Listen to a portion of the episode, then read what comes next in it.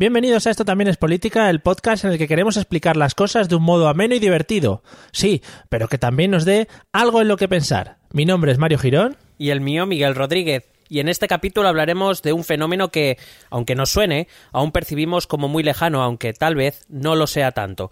El auge de la extrema derecha en Europa. Acompáñanos, que empezamos.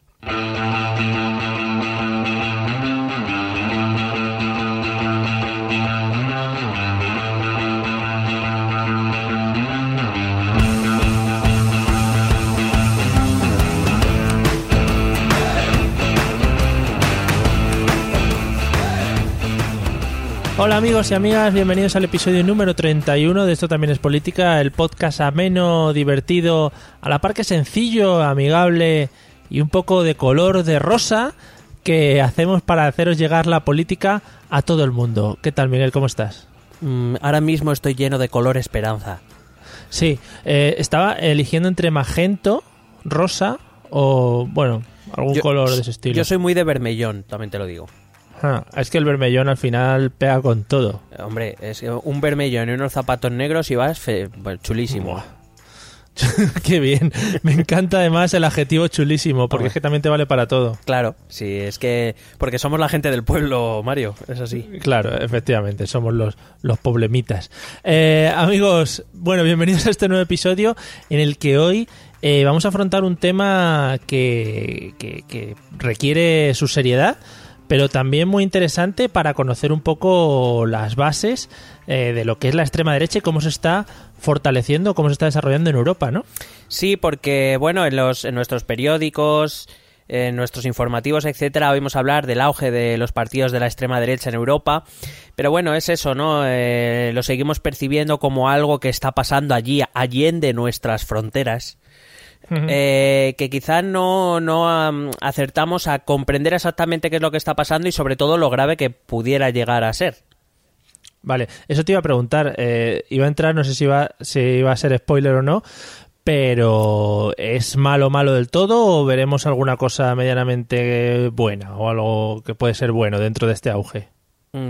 Yo si quieres te doy mi opinión personal, es que yo dentro de los extremos encuentro muy poquitas cosas buenas, vale, en general. Entonces, a ver, no, obviamente desde este episodio lo que vamos a intentar es informar e intentar hacer un poco comprender qué es lo que está pasando, comprender el fenómeno de esta extrema derecha que está en auge dentro de Europa, no solo en Europa, en el mundo, pero nos vamos a centrar en Europa, para que la gente pueda, digamos, formarse su propia opinión y un poco, claro, tomar contacto, un primer contacto con ese fenómeno que sí que se está dando en Europa y que a lo largo de estos 2 años, 2017 y 2018, pueden hacer cambiar mucho el mundo tal y como lo conocemos, o la Europa como la conocemos. Claro, que también nos sirva un poco para valorar qué es lo que está pasando y a partir de ahí pues ya saber cómo reaccionar o cómo posicionarnos en cada uno de los casos, según nos interese también a cada uno. Pues nada, cuando quieras comenzamos. Bueno, pues me he escrito una introducción a la que le he hecho un comentario y vas a entender perfectamente, bueno, vas a entender sobre todo el comentario. Estaba yo preparando el capítulo y básicamente empecé a escribir una introducción que bien podía haber sido para un artículo académico, pero no es el caso. Entonces he escrito, el auge de la extrema derecha es fruto básicamente del cambio de paradigma dialéctico que se ha instalado en la lucha política tras el estallido de la crisis. Mi comentario que he escrito al lado es, una vez lo leí y dije, esto es para Esto También es Política, puse what the fuck. Sí, sí. ¿Lo escribiste tú o lo leíste de alguien? Fue un momento que tuviste, ¿no? De una inspiración así, ¿no? Que lo puse y dije, joder, cómo molo. Y luego lo leí y dije, joder, no me van a entender. Efectivamente, ha pasado eso, yo ya te lo tengo que decir, no sé si a alguno de los oyentes le habrá pasado lo mismo, supongo que a la mayoría que son muy leídos y muy cultos lo habrán entendido perfectamente, pero yo que soy medio lelo me queda un poco picueter. Bueno, pues a ver, lo intento trasladar a un lenguaje más sencillo que lo mismo me ayuda a mí también a aclarar mis ideas. Vale. Básicamente cuando yo hablo de, he dicho que es el cambio de paradigma dialéctico, básicamente es esa lucha de fuerzas que hay por imponer un sistema político o una idea política, ¿no? Lo vas a entender muy claro cuando te pongan ejemplos. Durante el siglo XX hubo una gran lucha política entre dos paradigmas que eran el comunismo y el capitalismo. ¿vale? Uh-huh. Cada uno luchaba por, digamos, imponer su idea sobre la otra. Normalmente este tipo de luchas suele acabar con que uno de las dos ideas desaparece y la otra triunfa y comienza una nueva lucha. Por ejemplo, también si nos fijamos en el contexto de Europa, en la Europa, digamos, que no estaba bajo el dominio de la URSS, la lucha tras la Segunda Guerra Mundial, en este paradigma dialéctico, se estableció entre lo que era el neoliberalismo, sobre todo a partir de los años 70, el neoliberalismo con la socialdemocracia. Intenta imponer su idea sobre los modelos de Estado, los modelos políticos, etcétera, cómo se ve el mundo y cómo se quiere manejar, por decirlo de algún modo, gestionar. Uh-huh. El caso es que tras la crisis de 2007 es verdad que ha habido un cambio en esta lucha. Ya no es la lucha del neoliberalismo contra la socialdemocracia. Ahora mismo sabes que el neoliberalismo viene siendo atacado desde hace bastante tiempo, sino que ahora, por ejemplo, se ha metido en ese mismo saco a la socialdemocracia.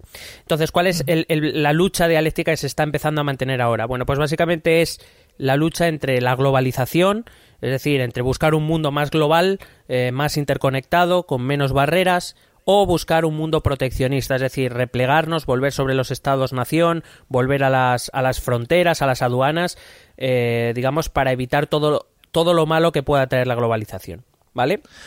Sí, también supongo que, bueno, entiendo la parte de la globalización por, yo qué sé, al final el mundo de Internet es algo que te abre mucho a las afuera, el viajar, etcétera, etcétera. La otra parte supongo que estará también determinada, digamos, por la riqueza de cada país, ¿no? Es decir, un país con una riqueza baja no creo que tienda a tener estas ideas de encerrarse en sí mismo, ¿no?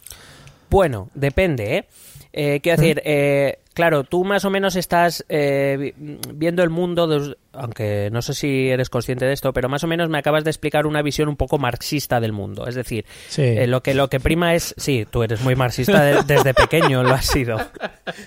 Me lo dicen siempre por la calle, dicen, joder, qué marxista vienes hoy, ¿no? Digo, sí. Cuando hablo de que tienes una visión marxista, evidentemente no estoy diciendo que seas de izquierdas, aunque mucha gente sí que lo cree, sino que Marx, para plantear sus teorías, partió de una visión económica, del mundo. Es decir, lo que importa, lo que sostiene todo lo demás, lo esencial es la economía. El resto, el modelo político, el modelo social, la cultura, etcétera, todo viene determinado por las relaciones económicas. Eso es lo que establecía Marx. Luego Marx, a partir de ahí, desarrolló su ideología política. Cuando te digo que tienes una visión marxista, me estás diciendo eso, que el mundo, o sea, que estos países que buscan o que intentan reaccionar contra esa globalización lo hacen por motivos puramente económicos. Es decir, claro, yo tengo mi riqueza, la globalización, por lo que sea, amenaza mi riqueza, me encierro en mí mismo para proteger mi riqueza. Pero eso no es, no es algo absoluto. Dentro de estos modelos proteccionistas no solo nos podemos referir a un modelo económico, también nos debemos referir, por ejemplo, a un modelo social. Lo iremos viendo durante el episodio, que el discurso... Bueno, en Europa hemos desplazado un poco el discurso étnico, pero sí el discurso nacionalista, el discurso cultural, identitario, ¿no? Es decir, nosotros somos... si se hiciera en España, nosotros somos españoles y no queremos ser otra cosa que no sea españoles, somos españoles y muchos españoles. Hombre, entraba. Sí, entraba, vamos, clarísimo. Quiero decir, no solo estoy dando una visión económica del mundo, sino una visión identitaria propia, social, cultural, que también, como está muy mezclado con lo que significa el auge de la extrema derecha en Europa. Esta extrema derecha en Europa lo que representa precisamente es eso, ¿no? Un intento de repliegue, un intento de contraataque contra la globalización, es decir, parar la globalización y volver a un supuesto pasado ideal que ocurrió en el pasado, evidentemente, porque eso es el pasado ideal, es de ocurrir en el pasado, tiene su lógica. Me refiero es... digamos que donde su país fue mucho más grande de lo que es ahora, y que el hecho de que su país no sea grande ahora es culpa de la globalización y por eso hay que dar pasos hacia atrás. Muy bien. No sé si me he explicado. Bueno, pues... Sí, perfectamente. Y ya que te veo con esa lógica aplastante, que el pasado es el pasado, ahí lo has dejado clarísimo. Sí. ¿Cuáles son un poquito las causas de este auge que ha tenido la derecha europea? Bueno, evidentemente cuando hablamos del concepto de derecha europea, no hablamos de un movimiento uniforme. Pero sí que es verdad que todos estos movimientos y partidos políticos comparten algunas causas comunes que les han hecho crecer. Y son varias, no es solo una. La primera, muchos de estos movimientos o partidos no son nuevos. Es decir, llevan muchos años, lo que pasa es que hasta este momento, digamos, estaban en los márgenes, ¿no?, del sistema. Eran movimientos residuales o partidos residuales. Existe alguna excepción, por ejemplo, el partido de la extrema derecha alemana recientemente creado, es Alternativa para Alemania. Alguna excepción hay, pero por ejemplo, el Frente Nacional francés, estamos hablando de que es un partido creado en la década de los 70, o sea que no es de ahora. Son partidos que han aprendido mucho. Digamos, han tomado técnicas, muchas propias del populismo, del que ya hablamos en un episodio, que les han permitido entrar en el escenario. Cuando antes se les dejaba fuera, ahora ellos se han metido dentro. Digamos, son partidos antiguos con técnicas nuevas. Uh-huh. La segunda es, por supuesto, la crisis de 2008. Es decir, la crisis abre una puerta a este tipo de partidos. La incapacidad de los gobiernos nacionales y de la Unión Europea como conjunto para gestionarla de un modo, digamos, en la que la ciudadanía no se viese tan afectada.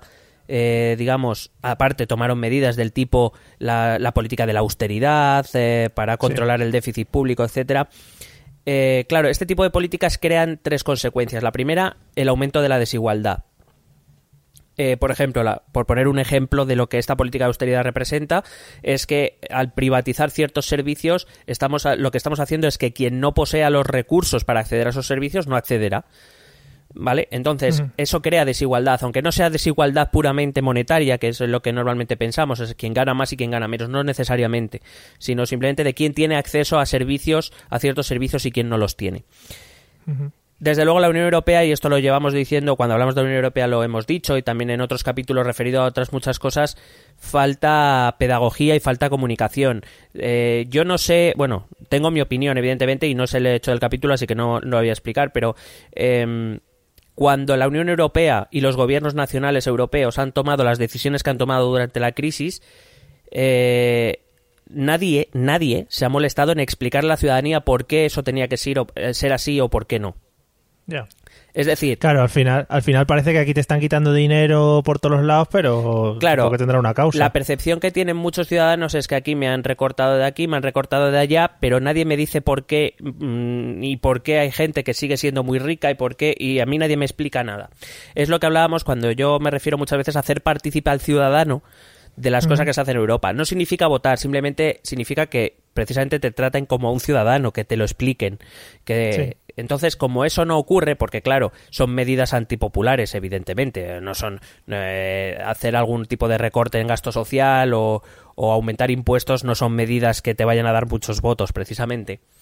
Pero claro, entonces es como estas élites han decidido ni explicarlo. ¿Para qué? Mira, si no me van a votar, o sea, ya se me van a ir votantes por esto, pues ¿para qué me voy a meter en jardines, no?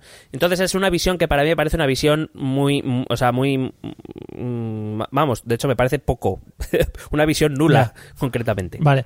Que lo que te iba a comentar, no me acuerdo si lo comentamos cuando hablamos de Podemos, no es el caso porque estamos hablando de la derecha, pero el tema de la crisis también fue una causa para que el otro lado, digamos, la izquierda o izquierda extrema, también pudiese entrar en el juego de la política, ¿no? Y muchos partidos que estaban agazapados en la izquierda también dieron un paso adelante con este tema de la crisis, por lo que comentabas, igual que la derecha. Probablemente durante el episodio diré muchas cosas que te sonarán al episodio del que hablábamos de populismo o algunas cosas que has oído aquí en Podemos. Porque precisamente te he dicho que ellos, los partidos de la extrema derecha, utilizan el mismo marco que es el marco populista, utilizan las mismas técnicas, entonces te van a sonar muchas cosas. Evidentemente la izquierda populista y la derecha populista a veces llegan a conclusiones parecidas, pero llegan por procesos distintos. Pero digamos, el marco en el que eso sucede es el mismo. Yeah. De hecho, por eso, por ejemplo, Pablo Iglesias se ha esforzado mucho en distinguir que ellos son populistas de izquierdas respecto al populismo de derechas. ¿Por qué? ¿Por qué es necesario aclarar eso? Porque muchos mensajes son iguales. Y de hecho lo vamos a ir viendo durante el episodio. Genial. Otra de las causas es el abandono de la clase obrera por parte de los partidos de la izquierda y del centro izquierda. No sé si hablábamos en el capítulo del PSOE, pero si no lo digo ahora, digamos, los partidos de centro izquierda, tradicionalmente a quienes votaban los obreros, los sindicatos, los movimientos sociales, se han ido, digamos, se han quedado en torno a la clase media y se han olvidado de los necesitados. Cuando llega una crisis hay más necesitados, evidentemente, pero esos partidos de izquierda no han sabido, digamos, resituarse en el mapa. No han tenido falta de rapidez, de reflejos, por decirlo de algún modo. Entonces, nos sorprenderá que muchos de los votantes de estos extremismos de derechas, de estos partidos de extrema derecha, son obreros. Obreros que tradicionalmente han podido votar a partidos socialdemócratas, pero que ahora se sienten desamparados. O sea que es un salto bastante radical también en los pensamientos de esta gente o en las formas de actuar, por lo menos. Es que no es una cuestión de cambio de pensamiento, es una cuestión de necesidad, en el sentido de mientras a los partidos socialdemócratas o del centro izquierda europeo se les ha responsabilizado parcialmente de la crisis, son copartícipes de la crisis y de su mala gestión, los partidos de extrema derecha y algunos de extrema izquierda también hablan de que quieren devolver los trabajos a los trabajadores. A los franceses, a los alemanes, a los españoles, a los norteamericanos, a los griegos, me da igual. Como ves, este tipo de cosas van más allá de las fronteras. Es un mensaje universal de cuando hay un gran aumento del paro, el mensaje que cala es yo voy a traer trabajos. Claro. No importa la ideología, o sea, a un trabajador que tiene a su familia, pues a lo mejor con una pensión mínima, si es que la tiene, y tiene que sacar a su familia adelante, le importará un pepino si es extrema derecha, extrema izquierda, centro derecha, izquierda, intermitente, lo que tú quieras, mientras a él le den un trabajo. Claro. Y después ya podrá pensar en su ideología.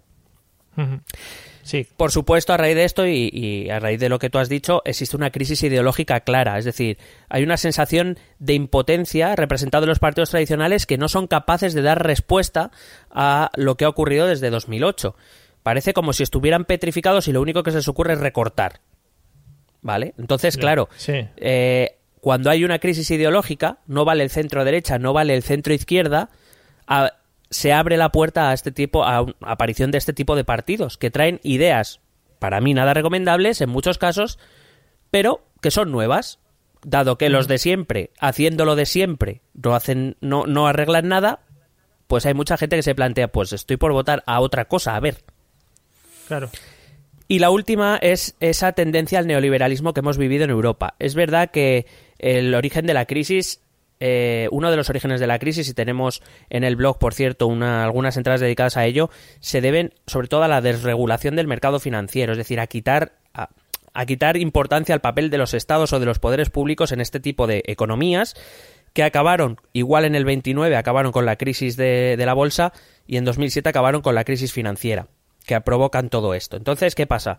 Que dado que la desregulación para muchos países se hizo necesaria debido a que, claro, como un país grande desregulaba, si yo mantenía mis reglas del juego, unas reglas, digamos, que controlasen más al poder financiero, etcétera, que ponía más obstáculos, etcétera, yo quedaba en desventaja. Entonces, ¿qué hacía? Era un efecto cadena que todo el mundo iba desregulando, hasta que llegó un momento que eso petó. En 2007 petó con Lehman Brothers. Entonces, ¿qué pasa? Que se ha hecho corresponsable a los partidos tradicionales que han gobernado.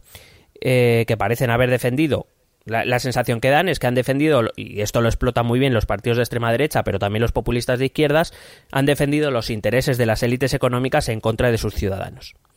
¿Qué pasa? Que ante todo esto parece que hay puertas abiertas para una alternativa, y esa alternativa en la mayoría de países de Europa la han representado los partidos de extrema derecha. Es decir, son partidos oportunistas en el fondo. Sí. Que se han encontrado con una situación de descontento social, con una clase política que ven muy alejada de la población, que está corrupta, no sé si te suena todo esto, que ve privilegiada, que ve incompetente, que ve oligopolista, es decir, se reparten el poder entre ellos y que además se encuentran en una situación en la que son incapaces de toser al verdadero poder del mundo, que es el poder económico y financiero, que es realmente quien gobierna y toma las decisiones. ¿vale? Entonces, esta ciudadanía exige intervenir directamente en la política y además se apoyan en líderes carismáticos que conectan con la gente. No sé si te suena todo esto de lo que estoy hablando. Sí, sí, sí. Es lo que te iba a decir ahora mismo. Claro, todas estas corrientes de ciudadanos un poco indignados, hablando un poquito también con la terminología que utilizan los amigos de Podemos, que se mueven hacia los nuevos partidos o antiguos partidos de izquierda que ahora están un poco más reforzados, están liderados, digamos, por gente carismática, gente con, digamos, una cabeza visible al final. Exacto, y gente sobre todo que dice lo que muchos piensan, pero que la corrección política parece que ha evitado durante todos estos años. Ya, claro. Y lo que también te iba a decir, que me llama mucho la atención, que justo cuando lo estaba pensando 3 minutos antes de que lo dijeras, el tema de cómo muchas veces vemos a los políticos como gente intocable, gente que está ahí arriba, gente que no se preocupa por el pueblo. Lo mínimo, lo que comentabas tú al principio, el hecho de explicarte un poco qué es lo que están haciendo, por qué lo están haciendo, ese tipo de cosas, al final te hacen verlos como unas personas que, no sé, como muy arriba y muy alejadas de lo que es el votante genérico. Sí, en democracia hay una cosa que se llama rendir cuentas. Y lo que pasa es que tenemos como muy metido en la cabeza que rendir cuentas es que cada 4 años los partidos se someten a la votación de la gente y la gente ya pasa cuentas a través de ahí. Yo creo que rendir cuentas no solo es eso, que también, sino rendir cuentas es tomar decisiones, que para eso te han elegido, pero explicar por qué tomas las decisiones que tomas y, digamos, tratar... Sobre todo es eso, es como cuando... seguro que alguna vez te he dicho, en plan, alguna discusión y tal, pero trátame como un adulto. Pues es lo mismo, trátanos como ciudadanos, que es lo que somos. Es decir, tienen muchas veces, yo creo, y yo me he sentido así también, es como han tomado esa posición paternalista de nosotros decidimos porque sabemos lo que es mejor para vosotros. No, oiga, es que yo soy ciudadano. Es que es que no, lo que usted decida nos afecta a nosotros, a usted le hemos elegido nosotros, que menos que me explique lo que está haciendo. Ya. Bueno, pues si a todo esto sumamos otras cosas que han venido sumándose, como la crisis de los refugiados en Europa, la crisis del euro, la crisis de la Unión Europea o los atentados yihadistas, pues tenemos un cóctel perfecto para estos partidos de extrema derecha, que si quieres paso a decir más o menos cuáles son sus ideas principales, que son las que defienden en Europa y que aquí no conocemos demasiado porque aquí no tenemos un partido de extrema derecha, al menos no por el momento. Vale, pues sí, cuando quieras. Bueno, pues básicamente los partidos de extrema derecha tienen sobre todo 3 esencias, 3 principios que tienen metidos muy dentro, que son el esencialismo nacionalista exclusivo, que ahora te lo voy a explicar, son movimientos anti-ilustración, es decir, movimientos que ya no apelan a la razón, sino a las tripas, a ese descontento, ¿no? Y un cierto autoritarismo político, ante la falta, digamos, eso, que es lo que te he dicho antes, ¿no? Ante la falta de iniciativa o de capacidad de reflejos de los partidos tradicionales, ellos traen un liderazgo político fuerte, alguien que toma decisiones. Uh-huh. Y su mensaje político se basa en 3 ideas principales. Como te he dicho, la exaltación de la nación y de la entidad propia. Es decir, se basan en mitos. Es decir, por poner el caso de Marine Le Pen en Francia, Marine Le Pen habla de una Francia que dejó de existir hace mucho tiempo, una Francia idealizada, en algún caso le he oído yo aludir a la revolución y a los principios republicanos de la Revolución Francesa. A mí no me gustaría vivir en el siglo XVIII donde se cortaba la gente la cabeza con guillotinas en las plazas, pero bueno. Está feo, pero bueno. Sí. Pero es ese pasado ideal, ¿no? Donde, pues eso, seguro que has oído esta frase, cualquier tiempo pasado fue mejor, ¿no? Sí. Y que esta globalización nos ha traído lo peor y que necesitamos volver atrás a ese pasado, ¿no? Por el que... Pero ¿y esto no se ve como un atraso después de todo lo que hemos conseguido en materia política, volver un poco al pasado? A ver, evidentemente no quieren volver al siglo XVIII, pero me refiero, supongo. Pero me refiero sí a esa Francia que surgió de la Revolución Francesa, de esa igualdad, fraternidad y ¿cómo era? Igualdad, legalidad, libertad, igualdad. Y fraternidad. Eso, ¿vale? Joder, madre mía. Esa Francia republicana que todo el mundo envidiaba, donde todos los franceses tenían su trabajo, su sueldo digno, etcétera, etcétera, ¿vale? Que yo no sé hace cuánto esa Francia existió, si es que existió alguna vez. Pero volvemos a ser... Es una Francia... Hablo de Francia como puedo hablar de otro país. Es un país donde esa identidad se crea no a base de una identidad propia, sino de rechazar a lo demás. Es decir, yo no soy los demás. Claro. Entonces, ¿qué pasa? Que eso implica un rechazo a la inmigración, que puedes, y les da igual. Por ejemplo, en el caso de los partidos de extrema derecha, esto no ocurre con el populismo de izquierdas, que como dije es más económico, no es tan identitario. Los partidos de extrema derecha ya no solo es que no quieran la inmigración de fuera de la Unión Europea, es que en muchos casos ya no quieren ni la inmigración de la Unión Europea. Esto, por ejemplo, fueron argumentos que utilizó UKIP en el referéndum del Brexit, o estoy harto de oír a Le Pen decir que los trabajos para los franceses y los demás, y que quien se quiere salir de la Unión Europea porque no quiere a españoles, portugueses, alemanes, finlandeses o noruegos, bueno, noruegos no, que no están en la Unión Europea, o húngaros en Francia, que no los quiere. A ver, supongo que una de las ventajas que tendrán todos estos partidos es que durante estos años se ha visto un poco la incapacidad de los demás para afrontar los problemas en los que nos estamos metidos, ¿no? Aparte de esto que comentas. Correcto, te he dicho antes, vemos estos partidos como incapaces. Sí, es que no sé por qué me ha venido esta idea de algo que has dicho ahí y digo, voy a soltarla, pues si no, eso se me enquista dentro, ¿sabes? Y luego no, tú suéltalo, Vale, suéltalo, vale, pues suéltalo, venga. Un toque Frozen para hablar.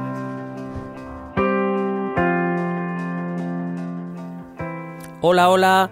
Sí, ya sé que el episodio está en el momento culmen y te pido perdón por interrumpirte, pero es que tengo que contarte una cosa que es muy importante para nosotros. En nuestro afán por hacer llegar este podcast a cuantas más personas mejor y terminar así con el cuñadismo que nos rodea, hemos iniciado una campaña en Patreon. ¿Y qué es Patreon? Es una plataforma para fomentar la ayuda económica a los pequeños creadores. Vamos, para que los que estamos a dos velas, como Mario y yo, tengamos algo de dinero. Dentro de esta plataforma esperamos crear una comunidad de personas interesadas por el podcast que nos ayuden a alcanzar los objetivos que nos hemos planteado. Las aportaciones pueden ir desde €1 hasta el dinero que cada uno crea conveniente. Toda aportación será muy bienvenida y mucho bienvenida. El objetivo es poder invertir en publicidad los aportes que consigamos y así poder crecer poco a poco con el podcast. Y queremos que si te conviertes en nuestro mecenas, tu ayuda nos sirva para que cada vez seamos más y más. Si disfrutas tanto como nosotros con nuestro podcast y te apetece colaborar, solo tienes que entrar en www.patreon.com/estotambiénespolítica. Así, todo seguido y sin tildes. Y ahí explicamos nuestros objetivos y nuestras recompensas. Recuerda, www.patreon.com/estotambiénespolítica. Te estaremos eternamente agradecidos. Y ahora ya te dejo con el episodio. No vaya a ser que no te enteres bien de esto de los partidos de extrema derecha en Europa.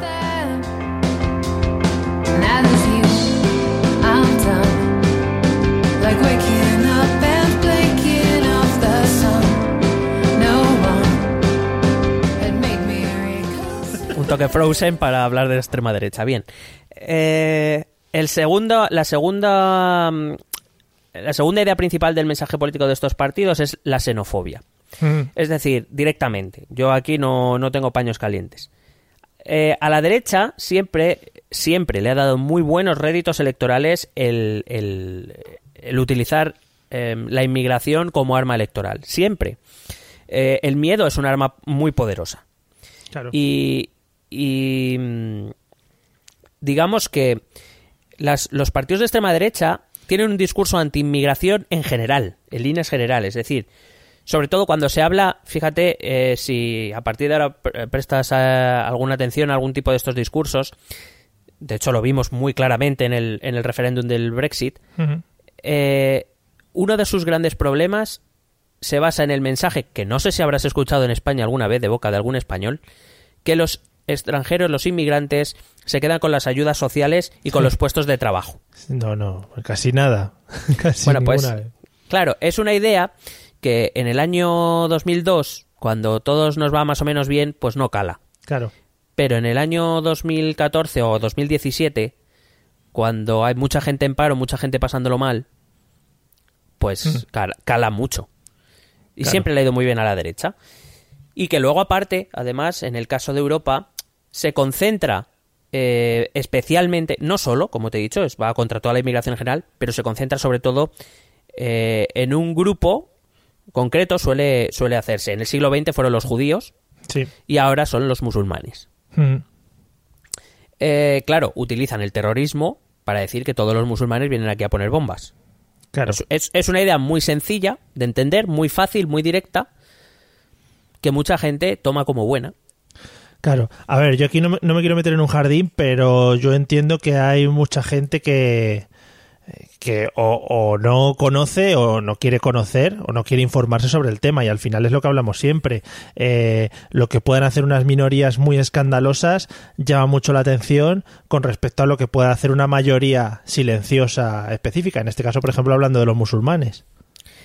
Ya, pero es que a la minoría ruidosa es a la que se la oye. Por eso te digo que la gente que, por ejemplo, pues en Francia, que no quiere informarse de lo que es la cultura musulmana, por ejemplo, pues viene una señora y le dice que todos los musulmanes son malos, pues dice, bueno, pues lo que dice esta señora, como he visto que han matado a gente, pues tira para adelante con ella. Claro, es que los musulmanes le han matado a gente, es que los musulmanes, los descendientes de musulmanes quemaron coches en varias ciudades hace unos años, es que los musulmanes nos quitan los puestos de trabajo, es que los musulmanes se quedan con las ayudas sociales, etcétera, etcétera.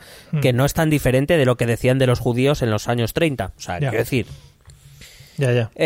Y de hecho, por ejemplo, un recurso que suelen utilizar estos partidos al hablar de este tema es que vienen a defender la civilización occidental o incluso apelan a la civilización judeo-cristiana, por ejemplo, por ponerte un ejemplo. Sí. Lo cual me hace mucha gracia que en la Europa que casi se lleva, bueno, que casi no, que se llevó a 6 millones de judíos por delante, estemos defendiendo la civilización judeo-cristiana. Pero bueno. Esas cositas. Sí, bueno, pero que eso ya nadie se acuerda de eso. Los chascarrillos. Coletillas, ahí sí, pongo. Bueno, la tercera idea, y esto también lo conocemos, y esto es vale para la derecha, para la izquierda, para Estados Unidos, para Rusia, para cualquier cosa, sí. Es que son anti-establishment. Es decir, por ejemplo, en Europa se centran mucho en la Unión Europea. ¿Por qué? Porque son los que, según ellos, no sé si te suena esto también de cuando hablamos del Brexit, Europa es la que limita la soberanía de los franceses, de los británicos, de los daneses, de los alemanes, es la que nos impone unas normas que nosotros no queremos, bla, bla, bla, bla, bla, bla. Claro, lo que yo no entiendo es si estos partidos, por ejemplo, salen de Europa, ¿qué quieren? ¿Volver a tirarse al mar, a conquistar países, a hacerse grandes? No, ellos quieren, básicamente, lo que promulgan es hacer acuerdos bilaterales, como anteriormente, hacer pactos con quien ellos quieran, en los términos que ellos quieran, y en, digamos, poder salirse cuando quieran. Bueno, digamos, volver a la situación de hace 40, 50 años. Yeah. De todas maneras, como digo, culpan a la Unión Europea, la culpan de la globalización, que no es otra cosa que una maniobra de... Para ellos, la globalización no es otra cosa que una maniobra de los grandes poderes financieros para poder tomar las decisiones a gusto sin esa cosa que llaman soberanía nacional. Esto es lo que dice la extrema derecha. Yo en esto no estoy de acuerdo, pero bueno, no son pocos los que piensan así y, como te he dicho, no todos son de izquierda. Uh-huh. Es visto como una especie de Unión Soviética moderna. Es decir, como que hay algo, un ente ahí superior que controla a los demás y les dice más o menos por dónde tienen que ir. Repito, ya explicamos en el episodio de la Unión Europea que la Unión Europea es la unión de los estados, no una unión de estados.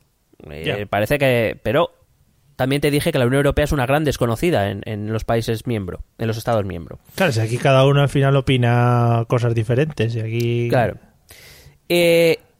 Lo que pasa es que, por ejemplo, no todos quieren el mismo futuro para la Unión Europea. Por ejemplo, el Reino Unido lo único que quería era salirse. Sí. Reino Unido, bueno, UKIP. El Frente Nacional lo que quiere es destruirla directamente. Qué bonito. Pero luego hay otros partidos, sobre todo en el este de Europa, como el Partido de la Gran Rumanía o un partido que se llama Attac, que ya con eso... Aquí sería blanco de muchas bromas. Sí. Art Attack. ¿Qué? De Bulgaria, es un partido búlgaro. Que una cosa que te iba a preguntar, no sé si hablarás luego de ello, pero al final también el tema de los partidos de la extrema derecha o la creciente ahora influencia de estos partidos también tiene un poco asociado el tema de la violencia, ¿no? Ya que hablas un poco de estos nombres tan llamativos de partidos políticos. Son partidos que viven mucho de la acción de sus militantes y simpatizantes. Movilizan con cierta facilidad, bueno, atacan mucho, vamos, van mucho al sentimiento, te digo, a las tripas, ¿no? Sí. Les hacen muy activos a sus militantes y luego sí te voy a hablar de algunas cositas que a mí se me quedó el culo picueter. Vale, qué bien, quedarse el culo picueter es un concepto muy bueno. Te decía que el Partido de la Gran Rumanía o Attac de Bulgaria lo que quieren es, por ejemplo, rebajarla, es decir, volver un pasito atrás, que sea una unión económica está bien, evidentemente ya te dije que a los países del este de Europa les encanta el espacio Schengen, no quieren quitarlo. Claro. Pero tampoco quieren, pues eso, una Unión Soviética nueva. Yeah. Entonces, para ellos sus soluciones son muy sencillas. Para arreglar la economía, proteccionismo y bienestar nacional, es decir, para los nacionales. ¿Soluciones para la política? Pues tener un liderazgo firme, claro, Marine Le Pen parece que va a ser una líder firme si sale elegida, y más democracia directa. Para solucionar los problemas de la sociedad, políticas anti-inmigración. Para solucionar los problemas de cultura, volver a los valores tradicionales, que en algunos casos se basan en la familia, otros en la religión, otros en valores tradicionales, por ejemplo, eso, volver al liberté, fraternité, égalité de la revolución en Francia. Sí. Entonces, digamos, es eso, es volver 40 años atrás, básicamente, en este tipo de política. Uh-huh. Y si quieres te hablo de los tipos de partido de extrema derecha que existen. Hay diferentes. Bueno, sí, claro, sí. A ver, es lo que comentabas al principio. Al final habrá un abanico desde... No sé, desde ponme tú los límites, por favor. Bueno, pues es verdad que aunque las líneas son cada vez más difusas... He leído varios expertos que han señalado que hay dos tipos de partidos de extrema derecha. Los tradicionales neofascistas... y aquellos que son de nuevo cuño. Que son de nuevo cuño no porque no tengan raíces mayores en el tiempo, pero digamos que se han conformado como movimiento identificado ahora. Entonces, dentro de los viejos partidos neofascistas están los auténticos, es decir, aquellos que no se callan, o sea, que te lo dicen. Soy neofascista, bueno, soy más fascista que Mussolini, coño. Sí. Que son... Se lo enseñé yo a Mussolini. Sí. Que son Amanecer Dorado en Grecia. Sí, muy rico. Que seguro que has oído hablar de ellos. Y un partido que me encanta, como se llama en Hungría, que se llama Jobbik. Hostia, hay un humorista en España que se llama Jobbik. Y sí. También tengo que decirlo, porque si no lo digo también es una cosa que reviento. A mi amanecer dorado, creo que he visto alguna película porno con ese título. Vale. Sí, lo estaba esperando. Vale, gracias. Y digamos que luego hay viejos partidos no fascistas que se han preocupado en maquillar un poquito más la imagen. Uh-huh. Tampoco es que se hayan esperado demasiado, pero bueno, que sí, que ya no parecen, así de primeras no parecen tan fascistas. Que son el Frente Nacional en Francia, sí. El Partido Flamenco en Bélgica o el Partido de la Libertad en Austria. ¿Te acuerdas cuando hablábamos de Austria? Uno de los candidatos era de este partido.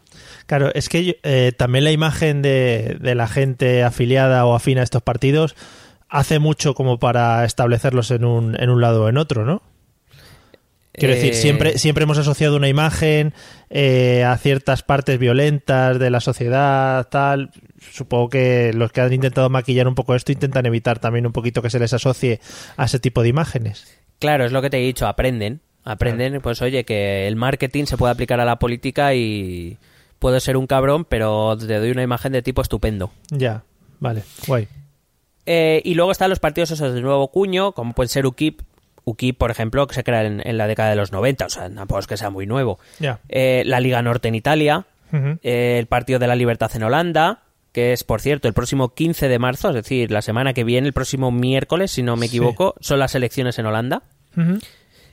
Attac en Bulgaria o el Partido de la Gran Rumanía, de los que hablábamos antes, y que hay partidos de extrema derecha que estos son los más cautos, los más, así que no es que sean moderados, pero bueno, digamos son más aceptables dentro del marco, que por lo menos por su discurso, que son el Partido Progresista en Noruega, el Partido Popular Danés, los Demócratas Suecos, el Partido Finés y el Partido Popular Suizo. Mm. Bueno, Suiza y Noruega no son parte de la Unión Europea, pero sí están en Europa, con lo cual nos afecta. Bueno. Muy rápidamente te hablo de los efectos que estos partidos tienen en nuestros sistemas. Mira, básicamente han cambiado la estructura electoral. Hay que recordar que el votante tipo de estos partidos, en la actualidad, ya no son aquellos nostálgicos. Es decir, antes a los partidos de derecha extrema les votaban tres minga rubias. Es que me ha salido esa palabra, no sé por qué. Con perdón a todos los que se consideren mingas rubias en el mundo. Pero ahora a esos partidos les votan obreros, les votan jóvenes, que son los perjudicados por la globalización. Aquí, por ejemplo, en España tenemos un 50% de paro juvenil.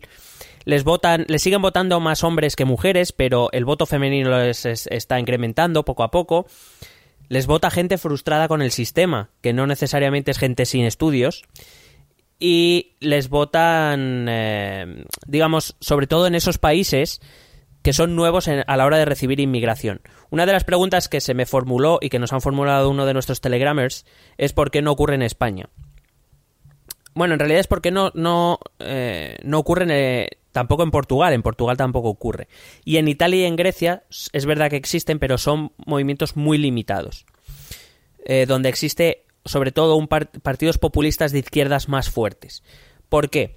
Bueno, primero porque estos países, los del sur de Europa, son países que tradicionalmente hemos recibido inmigración. La tenemos como normalizada en el sentido de que, hombre...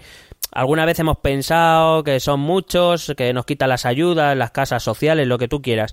Pero estamos muy habituados a recibir inmigración. Entonces, no es algo que para nosotros sea nuevo ni que amenace nuestro modo de ser. Es decir, o por lo menos no sé tú, pero yo recuerdo toda la vida en Madrid llena de inmigración. No es de ahora, con lo cual... Claro. Al final estamos acostumbrados, al contrario que otros países que igual no ha llegado tanta inmigración. Claro, cuando a estos países... Cuando a estos países les llega 1 millón de refugiados así a saco, pues se asustan. Claro, a ver, sin entrar, sin descalificaciones, pero por lo menos tan diferente como puede ser la inmigración que te llega de la parte norte de África, que no es lo mismo que te llegue gente de Europa emigrando a tu país. La diferencia cultural al final es bastante más diferenciada, ¿no? Digamos. Claro, pero si te das cuenta, el auge de estos partidos... viene sobre todo, o una de las cosas que les ha ayudado mucho ha sido la crisis de los refugiados. Sí. Era muy difícil que el Frente Nacional puede habla contra cualquiera. De hecho, Marine Le Pen ha hablado abiertamente contra su propio padre, que fue uno de los fundadores del partido. Quiero decir, hablan contra cualquier cosa, pero... no era un mensaje tampoco tan bien recibido cuando decían estamos hartos de recibir rumanos, o húngaros, o polacos, o españoles. Mm. Pero claro, ya cuando vienen 1 millón de refugiados de países de fuera de la Unión Europea, claro, eso ya es otro tema. Nosotros, dentro de lo que cabe, pues siempre hemos recibido, en las últimas décadas, hemos recibido inmigración de Latinoamérica, del norte de África, es decir, dentro de lo que cabe, siempre tenemos eso. Bueno, en Italia ocurre mucho, aquí en Grecia les llegan, tienen la frontera con Turquía, además. Entonces, quiero decir, estamos más acostumbrados a eso. Y quizás estos países... reaccionan así, o sus votantes reaccionan así porque no están acostumbrados. Segundo, porque se ha impuesto el discurso económico al identitario. En el sur de Europa nos ha preocupado mucho más la economía que la inmigración. Por lo mismo que te digo, ¿no? Porque la inmigración la hemos tenido aquí y nos ha ido bien con la inmigración. Yeah. Y nos ha ido mejor y peor. Con lo cual aquí lo que nos importa es más el tema económico. Ahí los populismos de izquierdas tienen mucho más que ganar.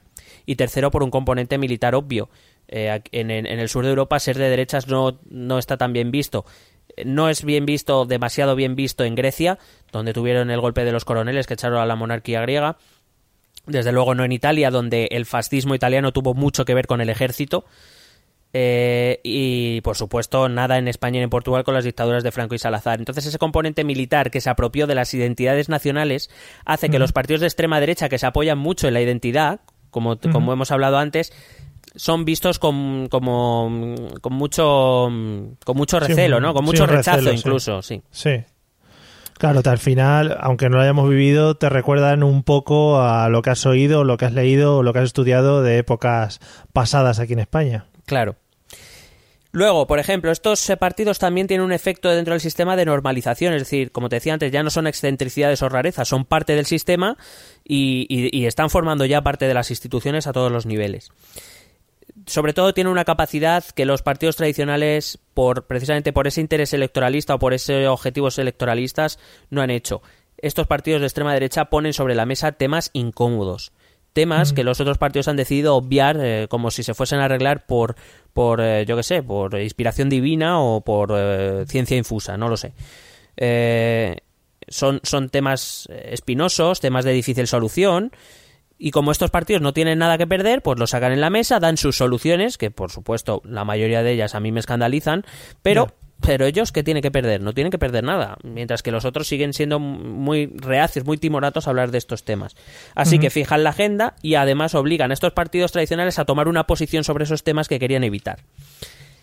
¿Y qué pasa? Que en las siguientes elecciones estos partidos tienden a derechizarse. ¿Por qué? Porque tienen que competir con esos partidos. Claro. Solo hay que verlo en Austria. En Austria estuvieron a punto de ganar la presidencia de la República, pero el gobierno, que es una coalición del centro izquierda y del centro derecha, endureció la política inmigratoria de inmigración y de acogida de refugiados. Austria fue junto con Alemania uno de los países pioneros abriendo fronteras con los refugiados, pero, amigo, al poco, si ellos no querían perder el poder, pues tuvieron que endurecer su política de inmigración.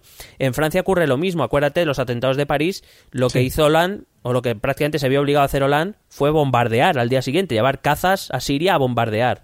Sí. O también lo hemos visto con la elección de del centro derecha francés, que ha elegido a François Fillon, que es un derechista, pero VIP es decir, del ala derecha del partido de los republicanos. Sí. Porque tenían que competir con Le Pen.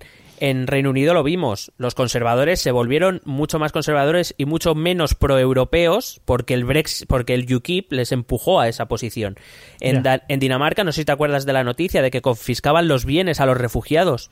Sí. Porque el partido de extrema derecha danés forma parte de la coalición de gobierno. En Holanda, al final esto no se aplicó, hay que aclararlo, pero bueno, es una idea que surgió de ese lado y que casi la aplican. O en Holanda, por ejemplo, son una escisión de los conservadores y los conservadores se echan a la derecha para poder competir electoralmente. Así que, como ves, hemos virado todos a la derecha en Francia, incluso entre los socialdemócratas. Buen ejemplo de ellos son, por ejemplo, Matteo Renzi en Italia o Manuel Valls en Francia, iba a decir Arturo Valls otra vez, o Manuel Valls en Francia, que siendo socialdemócratas tienen una política bastante más cercana al centro que a la izquierda. Claro, al final, al salir estas fuerzas tan predominantes, tienden un poco a arrastrar a los demás. Entonces, no sé cuánto tiempo disponemos. Pues yo creo que 7 minutos. Vale, pues entonces utilizaremos alguna cápsula, si te parece bien, para hablar de los partidos políticos, porque he traído aquí algunas perlitas. Sí. Pero si voy a hablar, me gustaría hablar del Partido de la Libertad, que es el que se va a jugar el próximo día 15 de marzo, las elecciones en Holanda. Es un partido anti-Unión Europea, es un partido abiertamente anti-islam. Es un partido que defiende cerrar todas las escuelas islámicas y registrar a todos los ciudadanos según su etnia. Cuidado con esto. Joder. Cuidadito. En las encuestas de opinión ahora mismo son los primeros, pero están en un porcentaje de en torno al 18,2%, es decir, es muy lejos de cualquier mayoría que les permita gobernar. Yeah. Y bueno, dentro de lo que cabe, nos cabe la esperanza de que los partidos más tradicionales se lleguen a algún tipo de acuerdo para no permitirles a ellos llegar al gobierno. Pero bueno, eso lo veremos y lo trataremos aquí seguro en las elecciones holandesas. Su líder es Bert Wilders, que es este hombre con el pelo blanco muy raro, pero muy raro. O sea, a ver, tendréis que ponerlo en Google y buscar una foto. A mí este hombre me parece muy raro.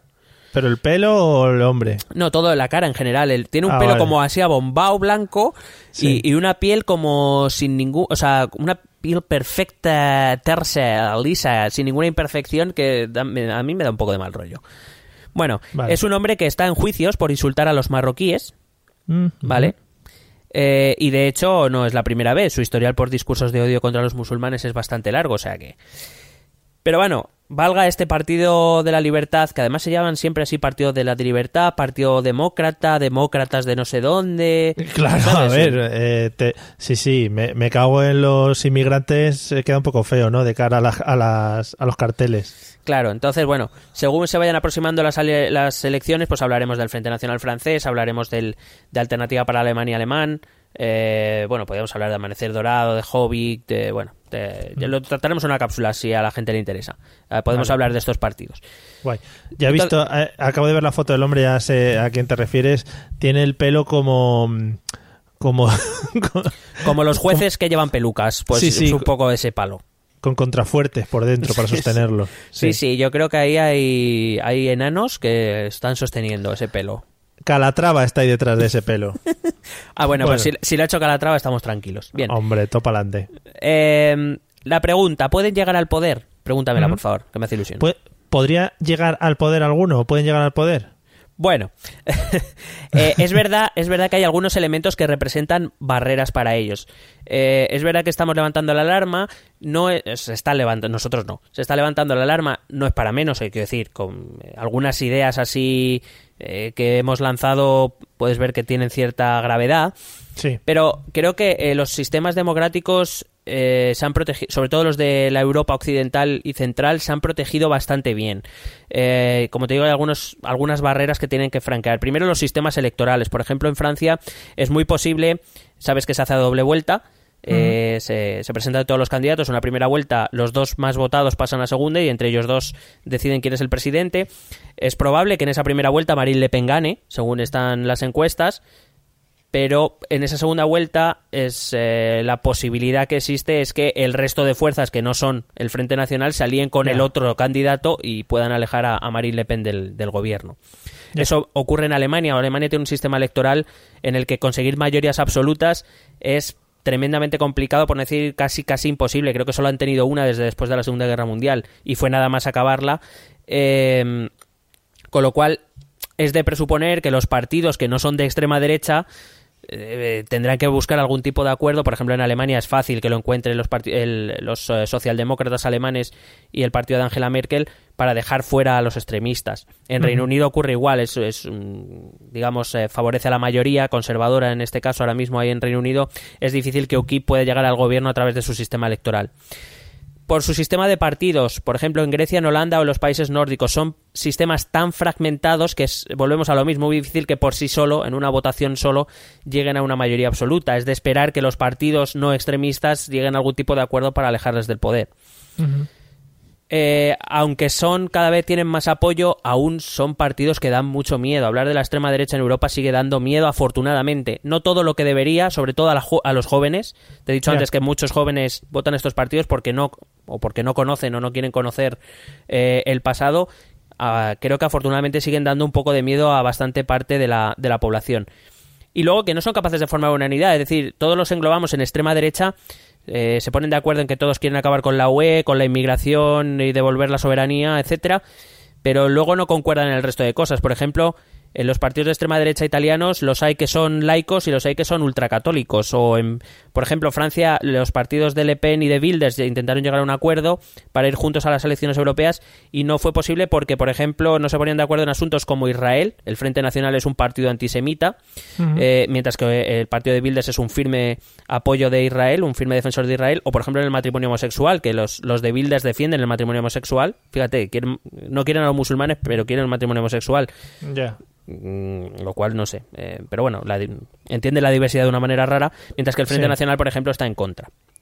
Sí, que al final cada uno tiene ideas diferenciadas y como que van un poquito a su bola, ¿no? Que igual otro tipo de partidos sí que podrían unirse un poquito más y estos están un poco más disgregados. Claro, es de esperar que, por ejemplo, los partidos de centro-derecha, los partidos populares o conservadores y los partidos socialdemócratas europeos tienen mucha más cohesión que lo que puedan tener este tipo de partidos, que de momento tienen un enemigo común, que es la Unión Europea, y eso les hace fuertes, pero que no van mucho más allá o no todo lo más allá que debiera para convertirse en un movimiento realmente fuerte a nivel europeo. Entonces he traído básicamente, para acabar, una reflexión sobre cómo vencerles, que básicamente es con mucha pedagogía. Creo que hoy nuestro pequeño programa es una humildísima contribución a esto. Creo que hay que explicar las cosas, hacerle entender a la gente lo que puede conllevar este tipo de partidos, aunque nos vendan un mensaje más positivo, este tipo de partidos son lo que son. Creo que hay que resolver el tema de la crisis y hay que cerrar las brechas de desigualdad. Creo que eso es fundamental para que la gente vuelva a confiar en los sistemas. Creo que los partidos en el poder, que no son extremistas obviamente, deben llevar a cabo políticas migratorias firmes, humanas, tolerantes, que demuestren que la inmigración no es el enemigo de nadie. Y creo que hay que trabajar mucho con la educación. Creo que el hecho de que muchos jóvenes voten a partidos de extrema derecha implica que no conocen, entre otras cosas, nuestro pasado o de dónde venimos, y creo que eso es fundamental. Cuando alguien se da cuenta de lo que pasó, por ejemplo, en los años 30 en Europa, creo que nos pensaremos dos veces si votar este tipo de partidos o no. Como no se hace, es judicializando la política, esto también nos suena, básicamente porque les da el mensaje de veis cómo todos van contra nosotros, como nosotros somos los buenos y ellos son los malos, aparte que se ha demostrado que no les desgasta en absoluto, y sobre todo no moviendo su política a la derecha. Creo que hay que mantener políticas firmes de centro derecha o de centro izquierda, de lo que tú consideres oportuno, pero que sean políticas sensatas, porque el hecho de que nuestros partidos más tradicionales se dejen arrastrar por ellos implica que nuestro sistema es débil. Creo que deben mostrarse firmes y no, porque básicamente además ante la duda siempre se prefiere el original a la copia, eso es evidente. Claro.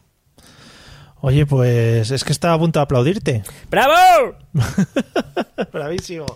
Bueno, yo creo que queda como una tarea de todos también el educarnos mutuamente, el informarnos también mutuamente, informarnos en fuentes fidedignas sobre todo este tipo de cosas, para eso, para salir un poco de los extremos, saber de dónde viene cada una de las cosas a las que nos enfrentamos y poder acabar con ellas, o por lo menos movernos entre esos extremos.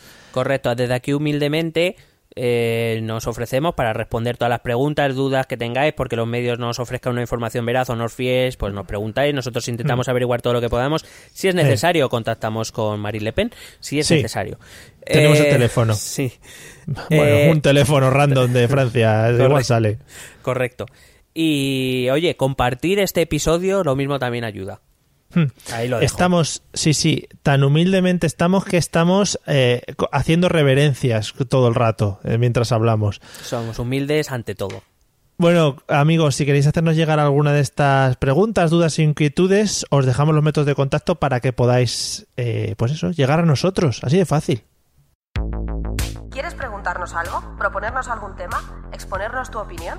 Ponte en contacto con nosotros, es muy fácil. Envíanos un correo electrónico a esta dirección. Esto también es política@gmail.com. También puedes escribirnos en nuestra página de Facebook, Esto también es política, o en nuestra cuenta de Twitter, @ETEPolítica. O si lo prefieres, visita nuestro blog, estotambiénespolitica.wordpress.com. Recuerda que puedes suscribirte a nuestro canal de YouTube y si quieres charlar con nosotros directamente, únete a nuestro grupo de Telegram. Busca el enlace en nuestras redes sociales. Porque tú también formas parte de Esto también es política. Bueno, pues hasta aquí hemos llegado en el episodio de las extremas derechas. Estaremos muy pendientes, supongo, como digo siempre, de todas estas elecciones que se van a producir en Europa, ¿no? Sí, la primera, recuerdo, es el día 15 en Holanda, donde el partido más votado o con mayor preferencia de voto en las encuestas es el partido de extrema derecha de Wilders.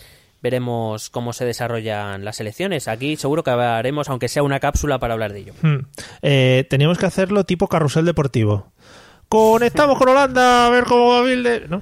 ¡Ojo! ¡Que viene un grupo con pancartas! Estaría guapo. Lo que pasa es que no podemos desplazarnos. Lo haríamos de broma. Bah, sería un desastre. O bueno, estaría gracioso. ¿Sí? Hombre, hay que entretener también, Mario. Vale. Bueno, pues nada, de aquí al Circo del Sol nos queda un paso.